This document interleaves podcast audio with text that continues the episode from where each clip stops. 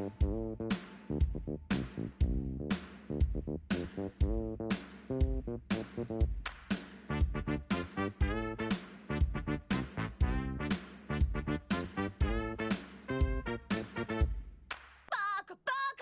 everyone, welcome to the Weeb Initiative. I'm your host, The Weeb. This is the show where every other week I'll be talking about anime, manga, and everything in between. This week I'll be talking about, following my last episode, the second season of Symphogear, also known as Senki Zesshou Symphogear G. Uh, first off, why they call it G and have a letter instead of, I don't know, 2, second season or whatever, I would like to know too, but that's beside the point. Uh, let's get started. So, first off, the disclaimers I'll be talking about a whole lot of spoilers. This season, um, differently from the first one, does not have many um, plot twists. Uh, many plot twists. The first one had made one major plot twist. This second one is more or less straightforward, really. And that's basically it for the disclaimers. Going for the um, stats, the anime was aired from July 2013 to September 2013. It has also the 13 slash 12 episodes, with the last episode being a one hour special. And basically the same studio, so Satelight, um, more in front of this. We don't have the um, supporting studios for the um, li- licensing and stewardship of the music is the same thing. And well, let's get started with the story really, because this is the um, I would say the um, last, not the last really, but the most important change that we will see in the development of the series uh, for its whole, right? So, starting off, we start uh, three months later after the end of season one. So, three months later after the um, lunar incident, the lunar attack. And we get to see the first episode. We get to see Chris and Hibiki working to transport uh, Dr. Ver and the Solomon Cane that in the sub was changed to staff. I don't know why, but that's just a minor detail I picked up on. I don't know if they chose to do that for the um, American release or whatever. Anyways, so we get to see them working f- to protect this guy in a big train with a l- whole lot of uh, other agents of the second division, uh, the disaster division, the uh, undercover agency they work for, basically. And while this is happening, we see uh, Tsubasa work preparing to uh, to have a live performance in the same place they they basically ended the the first season, the Sky Dome, I think they they call it. And feature featured in this live performance, it is the this new uh, upcoming artist that's called Maria. And cutting to the chase, they started the performance. They they play one music for um, us audience in the anime. It's a really good duet. I think for the most part they sing well, really really well together. And turns out that actually Maria summons a whole lot of noise in the middle of the audience for no apparent reason. For no apparent reason.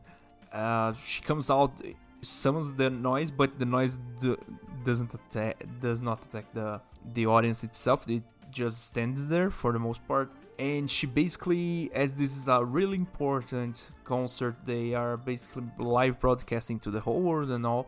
And she comes out with this declaration of war that she's part of um, it's a terrorist cell, mate, really called Fine. So Fine went to from the soul of um, an ancient priestess to the name of a terrorist cell, apparently, and they demand territory from all the countries in 24 hours. So basically, it's undoable. But the important bit is that while she's there uh, declaring war basically and threatening everyone in the world, she also does not attack anyone really and let the audience be evacuated except for obviously uh, Tsubasa herself. And a whole lot of things happen and all.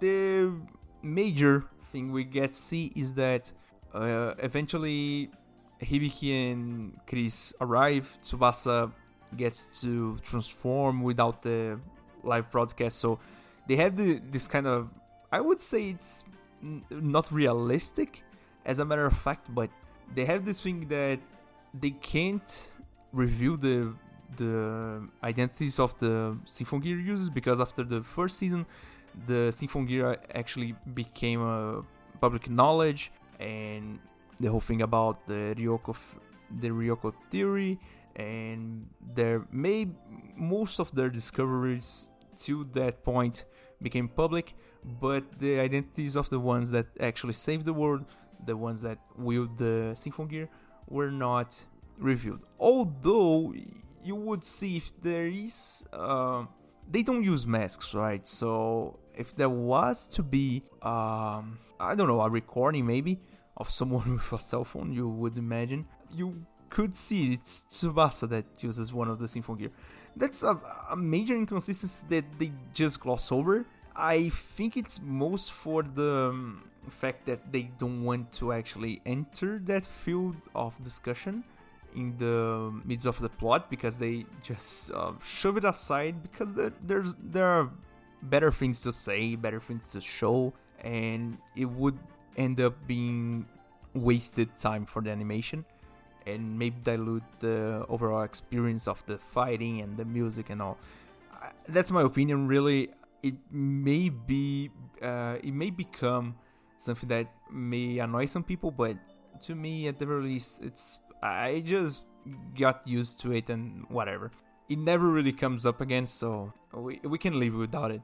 So Chris and Hibiki arrive at the scene, so Tsubasa is fighting Maria, and this is a, a major, major thing, right?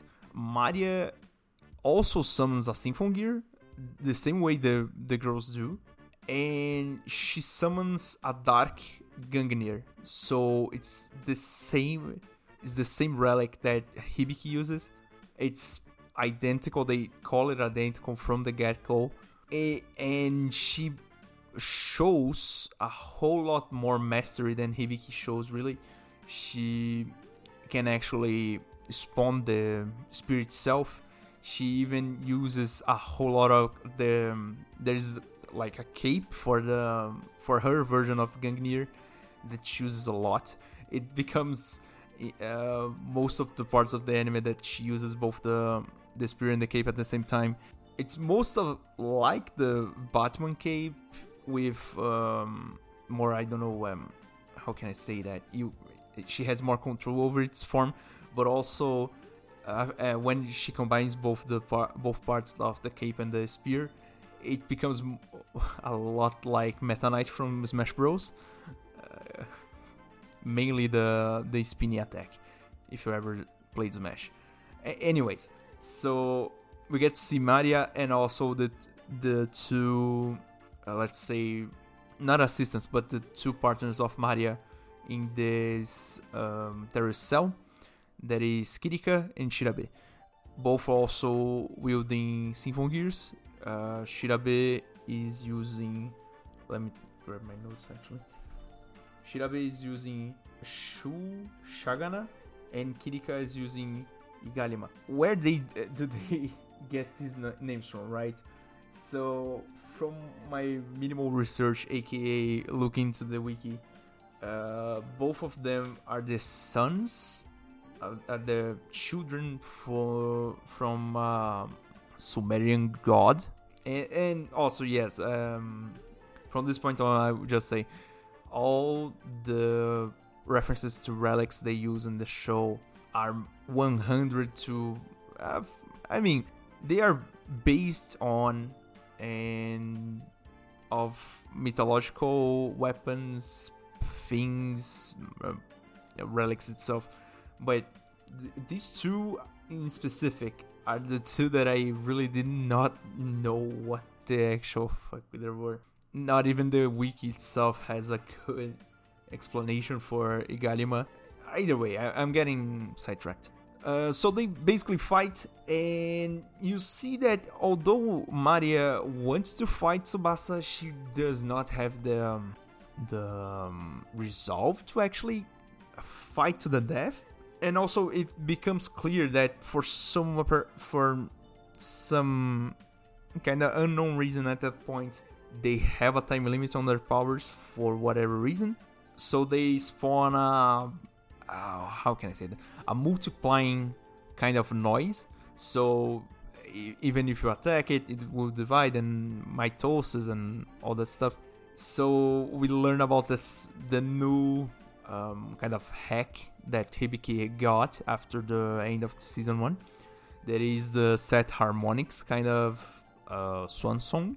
So basically, she can get the swan song from another Symphogear user and using her own body as a catalyst, taking all the strain on her body itself, she can up its power and release it way more powerful than it already is.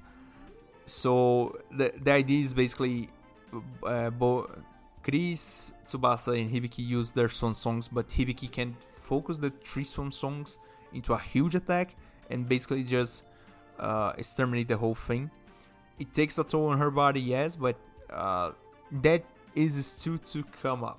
So going after that, we get and this already I have to put on um, basic explanation.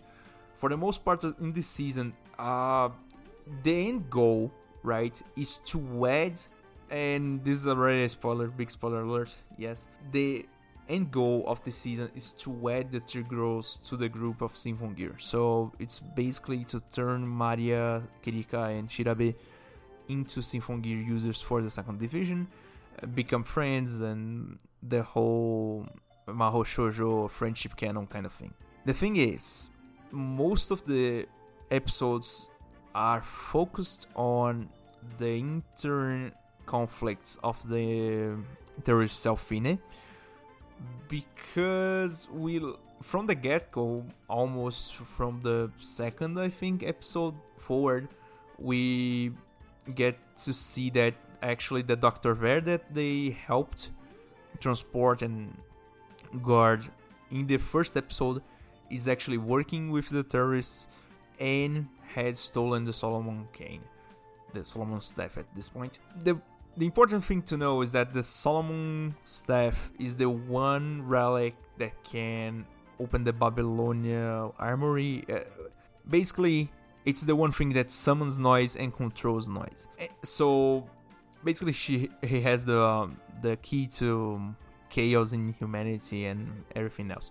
That being said, we get to know now we we know all the second division, the um, side characters of the school, Miku, Hibiki, Tsubasa, Chris, uh, Genjuro. That's command. That's the commander and all.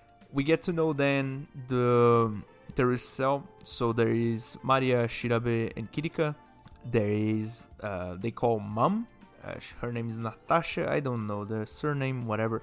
And then there's Dr. Ver, that is this uh, crook scientist that uh, deceived everyone and stole the Solomon Cane. The thing is, right, from the get-go, we get that Maria Shirabe and Kirika have this thing where they don't actually have compatibility with the Symphogear and have to use a drug to up their compatibility. So it's basically doping before the fight.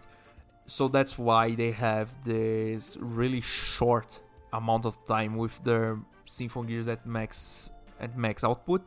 And they it's not like the other girls that have phonic gain that sustains their their um, armor and weapons. And so they have a timer basically. And um, the drug is pretty not it's basically a plot convenience to say they don't have any time left anyways the thing is the girls need the drug from the, this the crook scientist, Dr. Ver, and also um, they call Mom, Natasha, is afflicted with uh, unnamed, I think it's unnamed for the most part, uh, disease that basically she has a frail body. She lost one one eye in an accident, and they show all this, uh, the whole thing about their backstory more or less. They show mostly just Maria because Maria is the turning point in the whole thing about they fighting as a terrorist cell to their goal. And more or less, they just add Dr. Ver because they need the expertise uh, in drugs, biochemistry, and whatever. That being said, what is their goal? And this is a part where I need to say the anime does not do a good job in the plot department in this season, or my in my opinion, because the um, the plot gets really uh, how can I say they do a lot of curves to reach the point because it seems and obviously th- this is just my impression but it really does seem that they did if not all most of the end end game writing at the end of the anime. So from the get-go we get that they want to activate this uh, frontier they call it to protect humanity from the fall of the moon. Because apparently they found out at some point because of something that the moon's going to fall on the earth. Even though we had the whole thing in season 1 the moon would eventually fall on the earth uh, regardless of the interference of Fine, the interference of the massive railgun we had in season 1 that shot out a piece of the moon and the fact that Fine eventually pushed, uh, pulled the um, piece of the moon towards the Earth. The thing is, the moon's going to fall on the Earth and destroy everything. So they need this frontier to repel the moon, basically. And they never really tell whether they will destroy the moon or just stop it from falling. And this is the part that I say they they seem to be writing the things as they go for the most part. But that's not the end all be all of the whole thing. In the midst of that, we see that the girls, uh, Maria, Kirika, and Shirabe, they have their reservations towards this whole thing about being terrorists because you see that they have during the whole season, during their whole time as terrorists, you see that they have this resistance to kill people, so they don't want to uh, actually uh, sacrifice people to to their cause. They see the sacrifices as Kirika uh, Shirabe says it is uh, hypocrisy because you you end up killing people to save people, so it's kind of hypocritical. But at the same time, the, the thing is they don't want to dirty their hands, and they they don't have the the um, resolve to actually sacrifice their what they call in some parts the the humanity they have to get their goal. So basically, the means does not does not justify the ends. That being said, uh, Doctor Ver is the complete opposite. He's basically a psychopath from the from the very start. You see that he treats all the girls with disdain, and at some point you see that although he works with them, he has really a whole nother vision of the end goal they have. Even before they actually reveal what the heck the frontier is.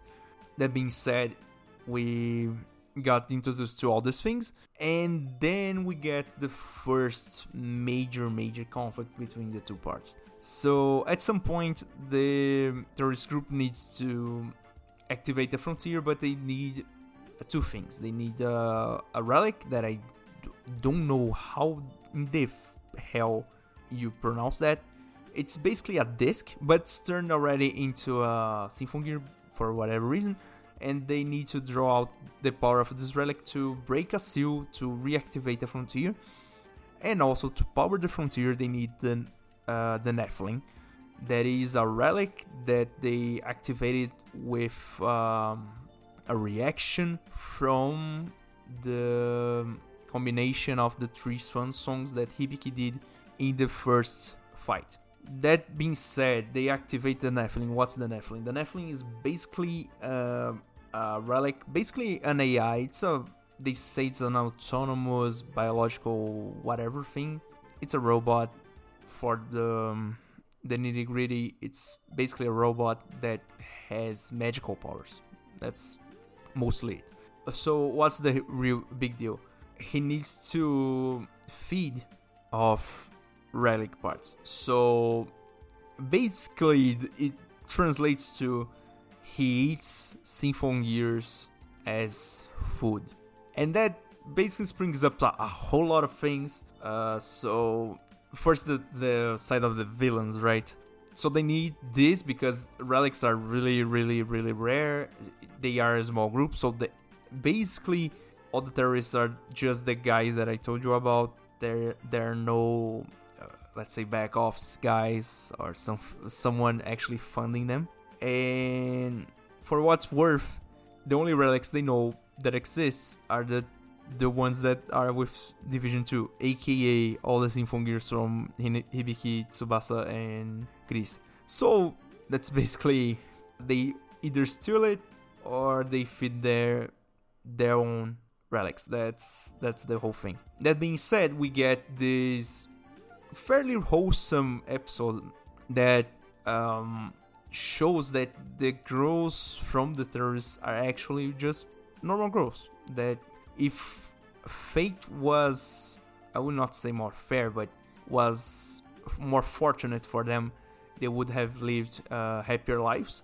And the end all be all of the whole thing, they enter the school festival of the school the girls from Division 2 goes to so the all the more or less cliches. So there's the takoyaki, the takoyaki stall and all the food and whatever, and they end up I don't know uh, in this there's this one scene right that uh, Chris is still adapting to school life and the normal life of an uh, of an actual teenage girl, and her friends uh, basically uh, convince her to participate into a um, school singing competition.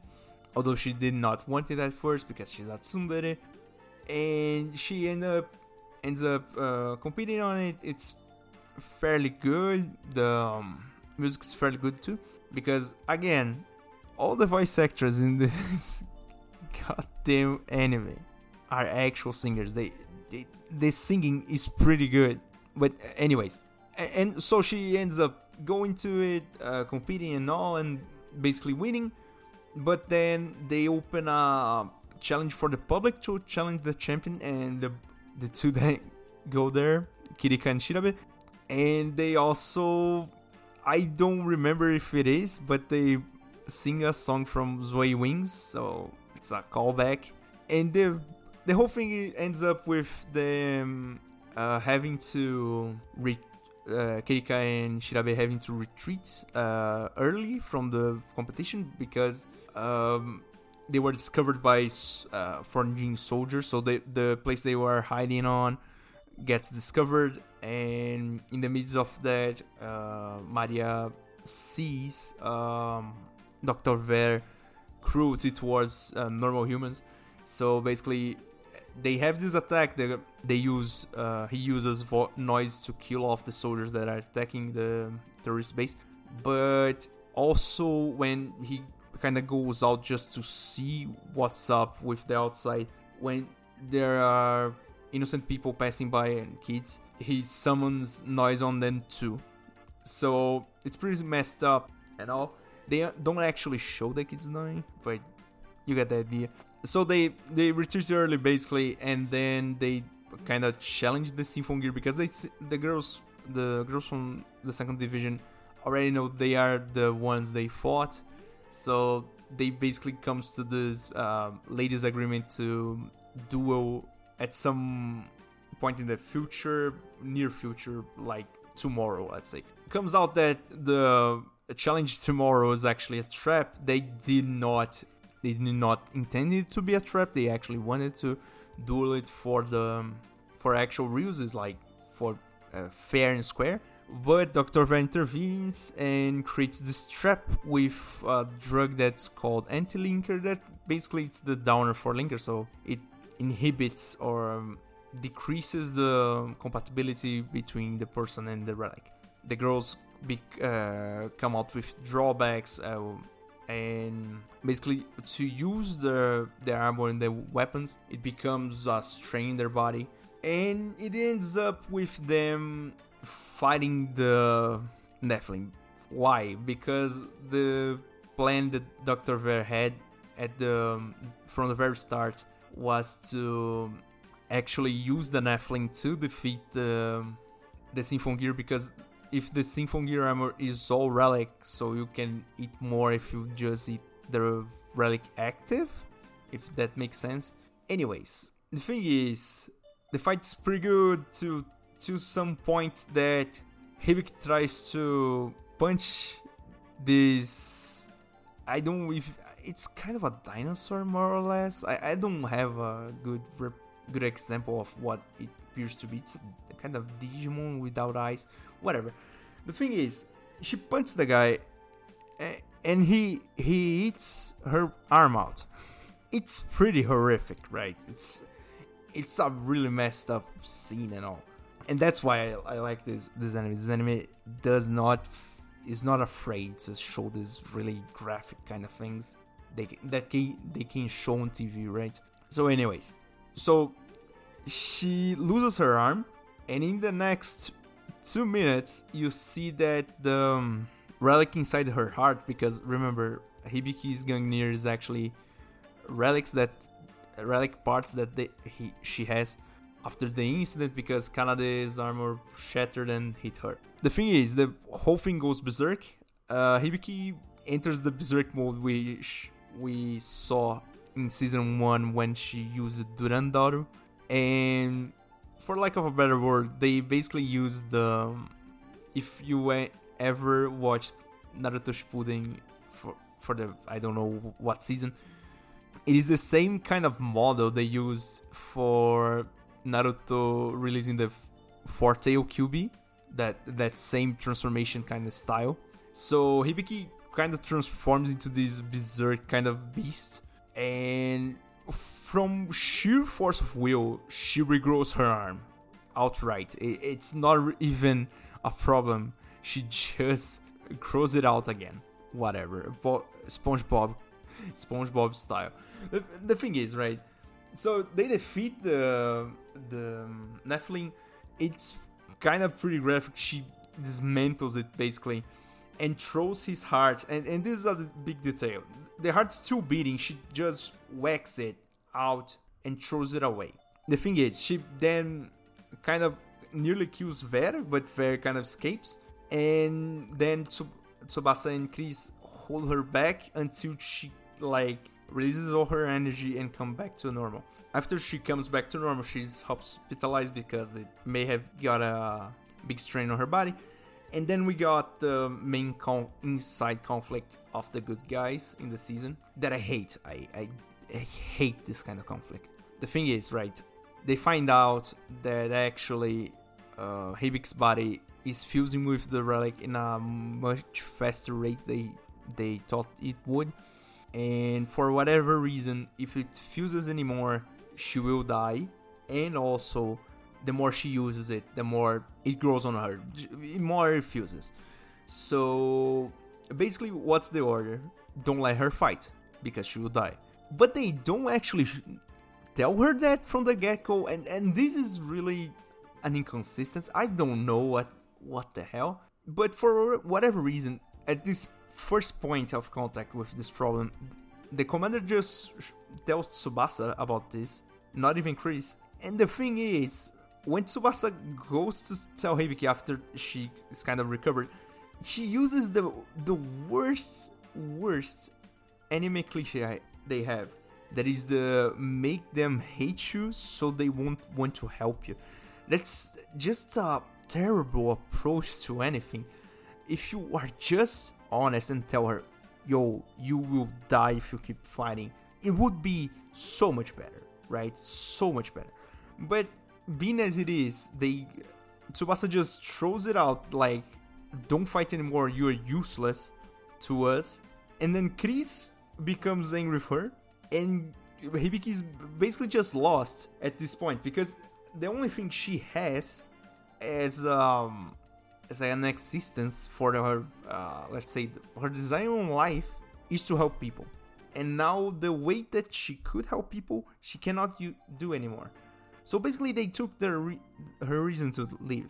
And that's the that's the my god why wouldn't you just tell her outright? But i'm get, getting sidetracked. From that point on there's this whole thing where miku wants to um, cheer up hibiki because well you you want to cheer up your love interest because miku is still best girl or the main wife either way. And then we get this next part is kind of kind of kind of a mess. At this point the um, terrorists don't have actually the uh, returning a bit in time okay? Just just a, a little bit. So after the Nephilim is is basically defeated, uh, the bad guys lose one of the two parts they need. So they lose the Nephilim because the Nephilim is basically killed.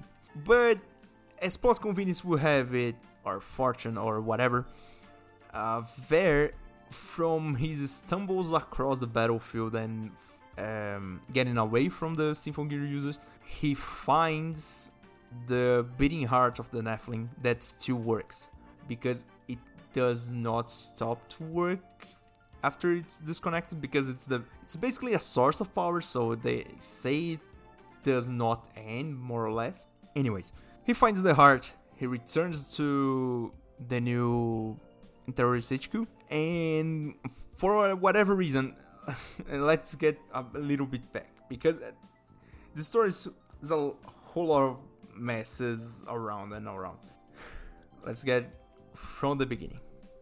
From the beginning of the story of the this terrorist cell. So it is a whole lot of backlore. They they tell it about it in the whole anime. You can piece it together, you know. So at some point in time, there was this one federal agency of the United States that used to research relics. At some point, the guys inside this agency of researching relics in the United States got together and basically flew out of the US to fund their own their own research because the government was using their research for whatever reason they didn't want to. Because they found that the government was lying to the people because the moon was going to fall much earlier than the government wanted to, the, the public to say. So to see. So basically they wanted to stop the, the fall of the moon and to that end, they had to do some weird stuff. The first one was they wanted to uh, capture Fine's soul inside a, a, new person they had control um, over. So they got all these orphans, and basically they do they did some tests to see if the orphans could uh, carry Soul or if the uh, soul would awaken in them. So basically, the end all be all, these kids were Maria, Shirabe, and Kirika, and also Maria's little sister Serena. The thing is, at some point they go through this whole stuff of uh, developing Linker as a drug to get the girls to use Symphogear to get uh, phonic gain to try to awaken Fine to then uh, get the frontier running. So they already had tested the Nephilim before. The thing is, when they first tested it, the Nephilim went berserk and basically killed a whole lot of people and all. And to reset it, uh, at the moment there was a whole emergency, the Nephilim was destroying the lab, and they came to the sudden conclusion that someone needed to use a swan song to reset it. The one who sacrificed herself to do that was Maria's little sister Serena, and basically that, that's the, the whole trauma that Maria kind of got the the resolve to go forward with the frontier plan to to validate the wishes of her sister to grant the wishes of her sister, really. And and basically that's where we are today. So there are three kids, basically Maria, Maria Shirabe and, and Kirika, that may or may not have Fine's Soul inside them, and are Symphogear users that need link- Linker to, to activate. The thing is, at this point, they were trying to sell that Maria had Fine's Soul inside her. And so she was the second Fine in this modern age we, we live in. But that's a lie. That's a lie because that's a lie. They do did not find any proof that any of the kids they used the tests on uh, awakened Soul, and basically they just sold that lie to uh, put fear and into people and to try to stir the terrorist cell when it was bigger uh, towards the bigger bigger picture towards the objective of activating the frontier and save humanity. The thing is at some point they dis- um, dr ver discovers that uh, maria does does not actually have Soul because natasha knows that and they kind of discuss it because not even maria at that point would know that Soul wasn't inside her. So the thing is uh, Dr. Ver at this point is basically fed up with everything and just comes comes back with the the Nephilim's heart straight out like I'm the boss now. and so the thing is it's a whole lot of foot cracking from then on. Uh, at some point Kirika and Shirabe are doing whatever and Kirika kinda notices that she has the powers of Fine so she comes to this assailing conclusion that she, her soul is going to be erased because Fine is going to take over.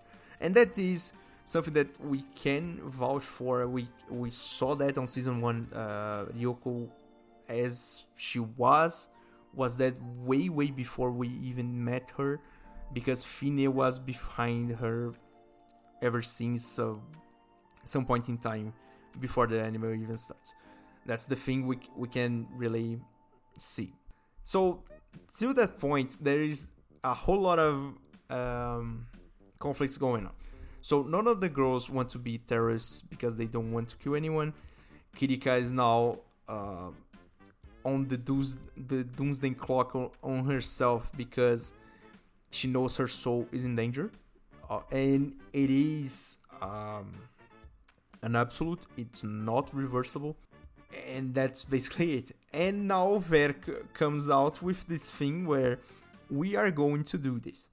So the next thing after he uh, recovers the heart, they fly out the some parts of the ocean and try to activate the the the disc relic that they have stored in to open the seal on the frontier.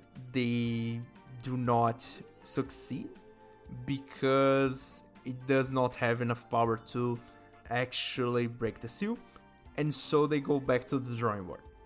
The thing is, uh, now going back, back, back to the to the thing about Hibiki um, not being able to fight because she, she will die, and Miku trying to cheer up her friend.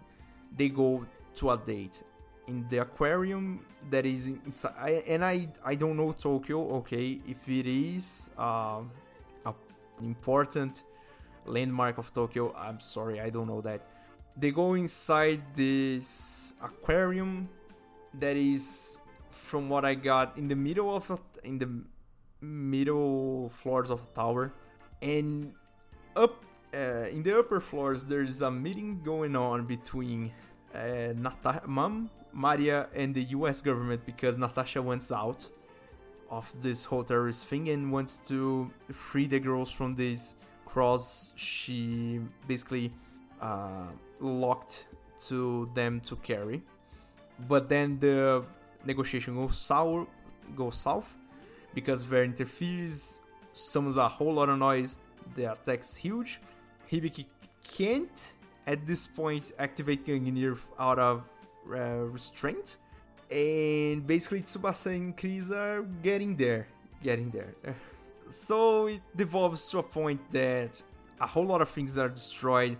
Maria finally gets kind of the resolve to kill people. She actually kills um, soldiers that come to attack her and, and Natasha. And the, the, the whole thing just works uh, parallel to, to one another, really close to one another.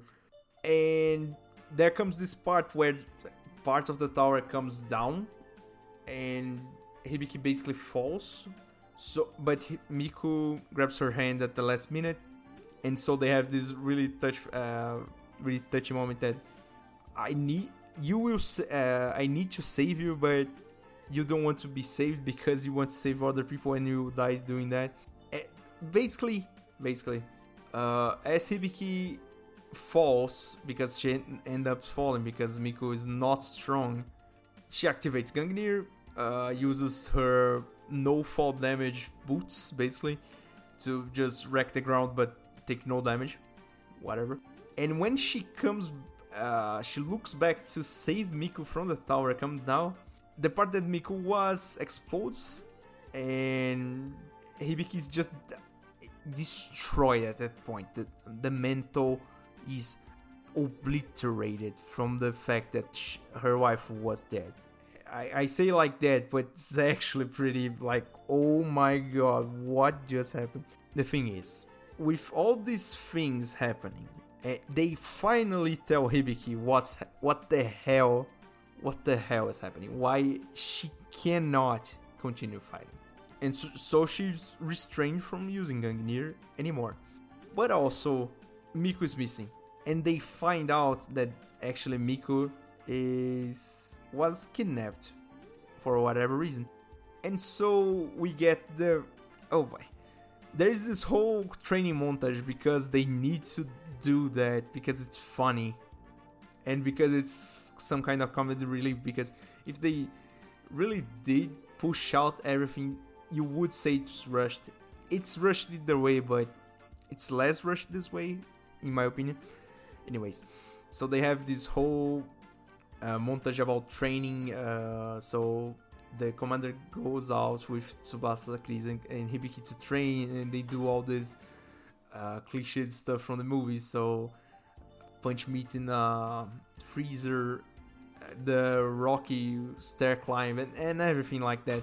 And then we cut back to the villains, and we see that actually Miku was kidnapped by Maria because Maria actually saved Miku but then Ver kind of takes advantage of Miku's um, kindness, I would say, towards her friend uh, Hibiki, and makes her use um, the relic they had, the um, disc relic, as her Symphon gear.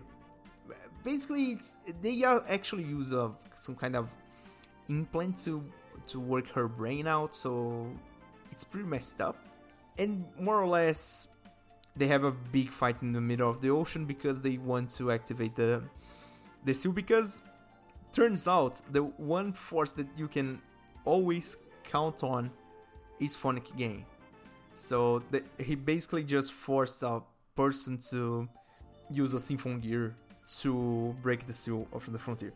Basically, at this point, uh, Chris and Tsubasa have to both de- uh, defend themselves against noise and capture and they end up capturing uh, Shirabe because Shirabe and, and Kirika are in this conflict between Shirabe not wanting Kirika to do the bad stuff she's actually doing because she is going to um, with Ver's way of doing things and, and she's clearly against it anyone would but she's um, how can I say that she's going with him because she has this vision that she will leave something behind to be remembered for.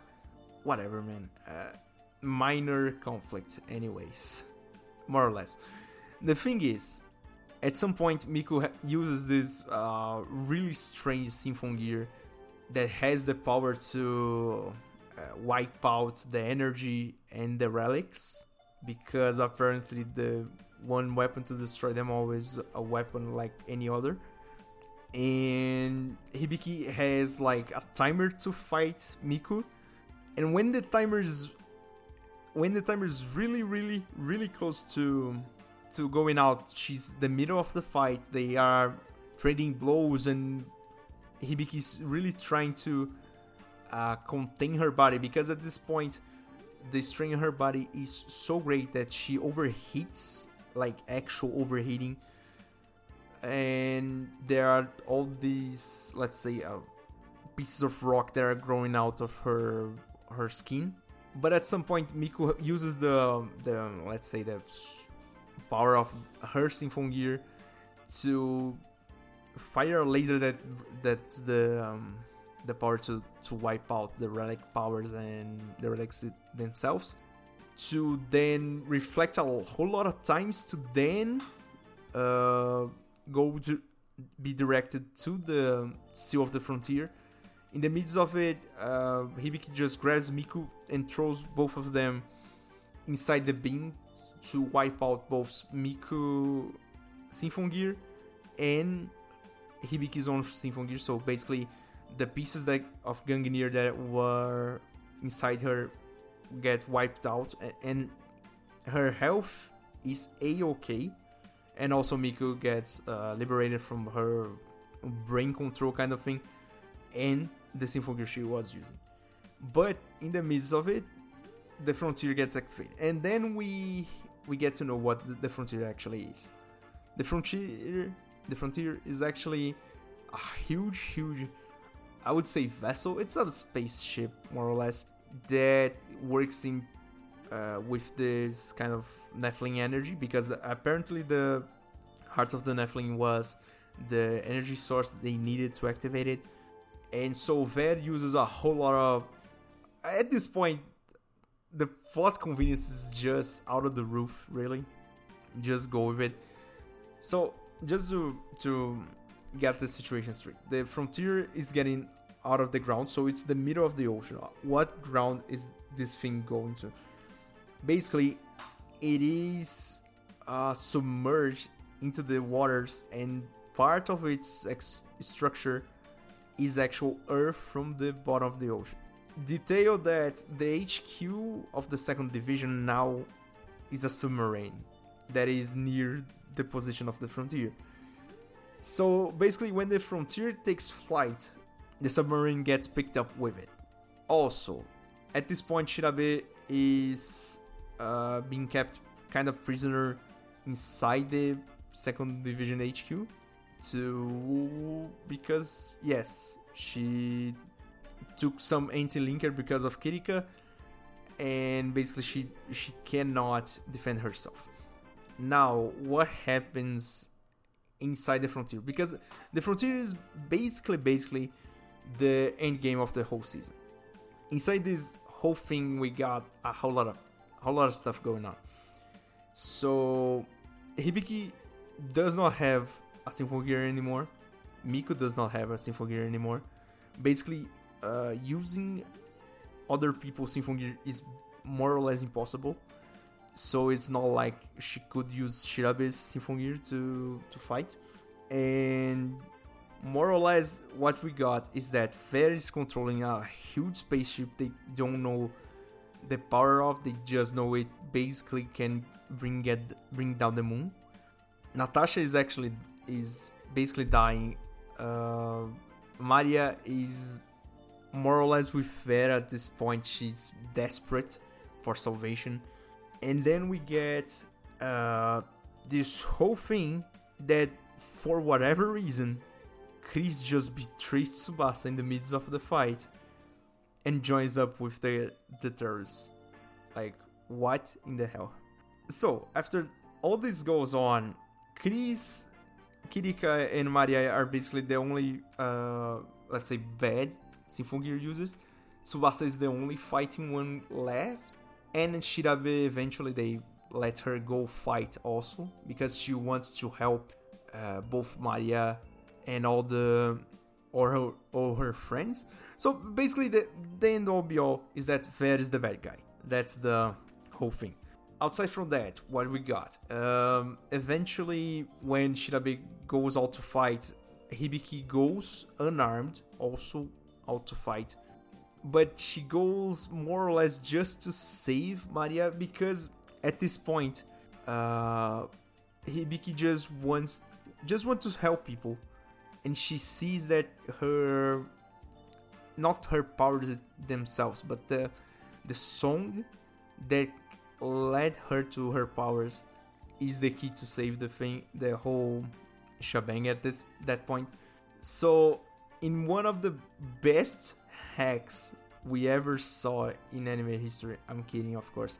Uh, at some point, Maria is with Gungnir activated because she needs to use some kind of um, function of the frontier, and the frontier just responds to the phonic gain. Always the phonic gain, right?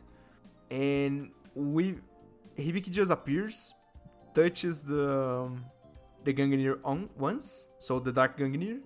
She sings her her own invocation, the the let's say the uh, the transformation music, whatever. And the Gungnir just transfers to her for whatever reason and becomes the same one she had before. I don't care. Just roll with it at this point. No, I, don't fucking man, man. I, I don't care. I don't care. So at this point, we got uh, Kirika and Shirabe are fighting, and, this is an important, important, important bit. Uh, at some point between Kirika and Shirabe fighting, Kirika notices that actually the one with Fineso is not her, her, but it's Shirabe, because they they use this uh, kind of shield that is immaterial basically, and it's something that uh, not even their Symphogear can summon.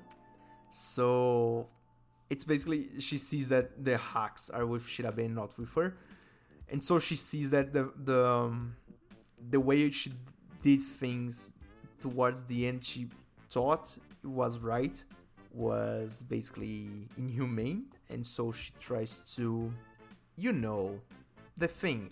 And the thing is when Shirabe gets it she tried to defend Kirika from it. So she basically takes the brunt of it and more or less more or less dies.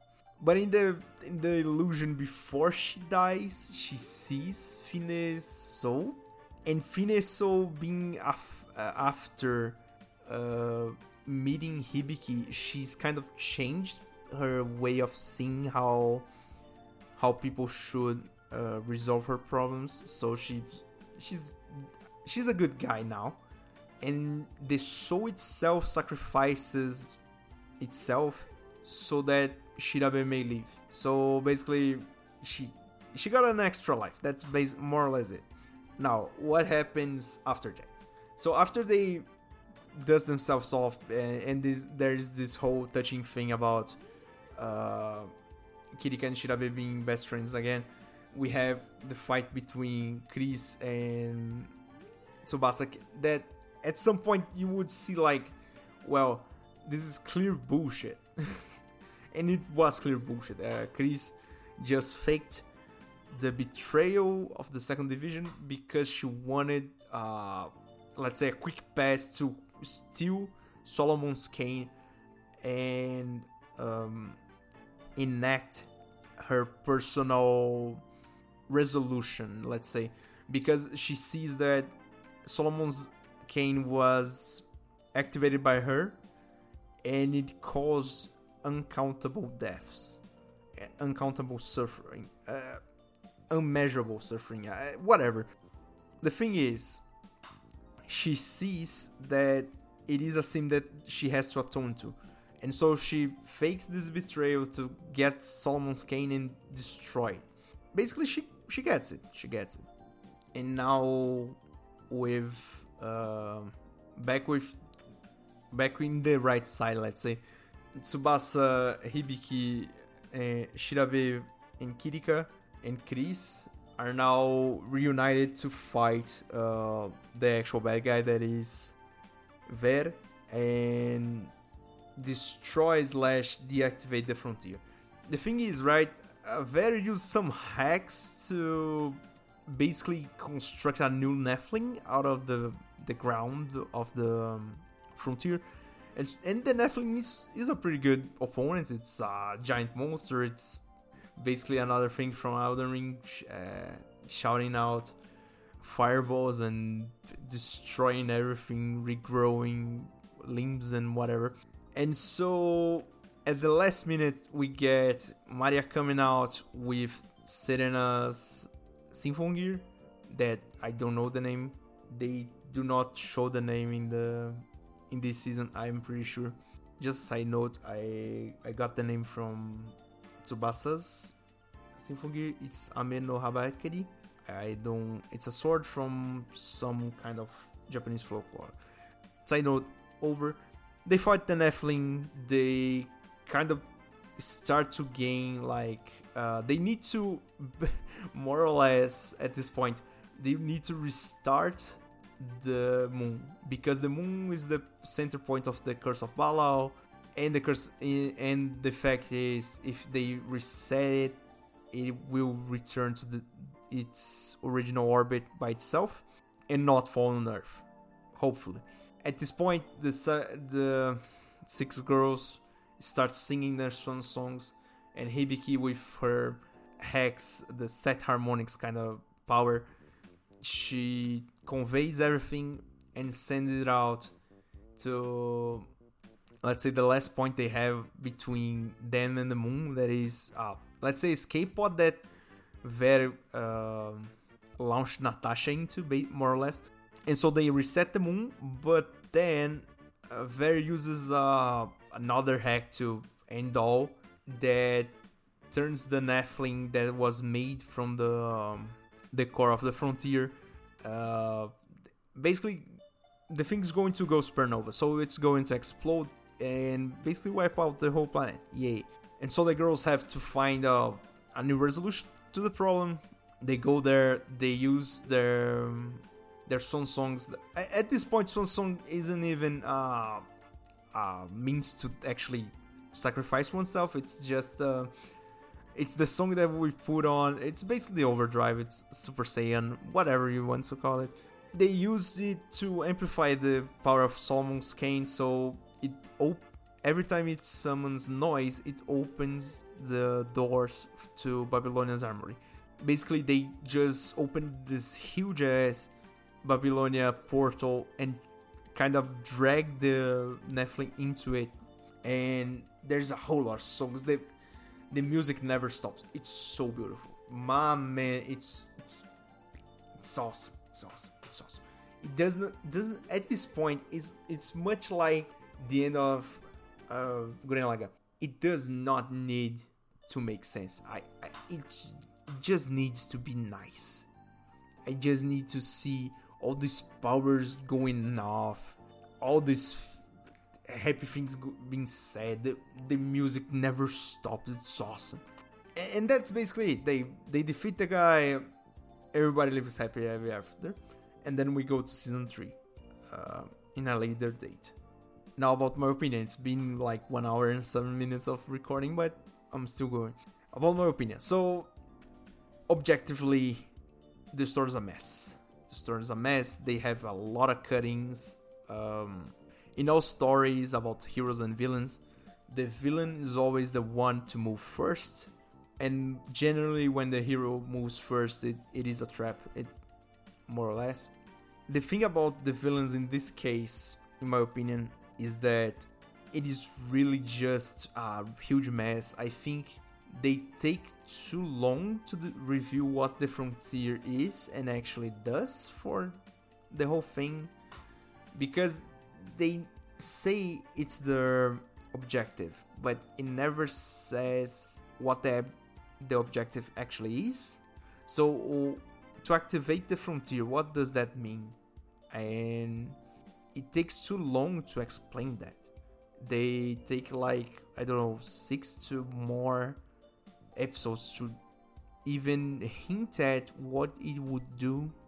And for the most part, I I think that messes up quite a bit in the case, not pacing, but the um, continuity of it all. That's more or less the only criticism I actually have.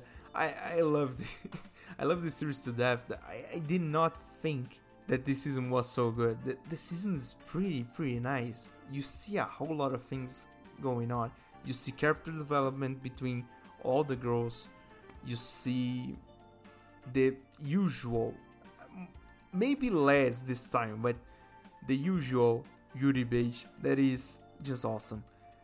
We see a whole lot of things happening. The, the animation becomes way more smooth, although it is not as detailed, I think, as the first season. It becomes way more smooth, way more uniform towards the when we talk about how you see stuff. It becomes uniform in the characters, in the in the frames themselves. The amount of fighting scenes they have, it's is really nice. Uh, and they don't actually recycle a, lot of frames. Not that it, that it is noticeable at the very least. And that's just nice. About the music, they upped the music so much from the first season to the second. And and this is a thing about the series. that music is always the center stage. It is always good. You can always count on it it is not just made for the sake of the anime. It is it is truly good. I really want to get the CDs from all the seasons. Aside from that, a, det- a big detail that I really like is that they changed the the battle music for all the girls. The battle music is the more or less the same of the transformation music. They change it every time. It's really nice the designs of the the armor and the weapons they changed up a bit for the mangroves from season 1 to season 2 but i think that was okay. It's not really noticeable. Basically all around good anime. It's a 7 not everything except it's the plot. The plot story is a is a 6 is a 6 let's say it's a 6 outside from that, seven, it's completely uh, competent. It's really good. You can actually watch it and like it. I really recommend it. And that's basically it. If you like what I do, if you like the show, if you like the rants I do, uh, please like, please follow, please subscribe, depending on the platform you are on. Please join the Discord. and that's basically it. I hope you stick around and see you next time. Bye.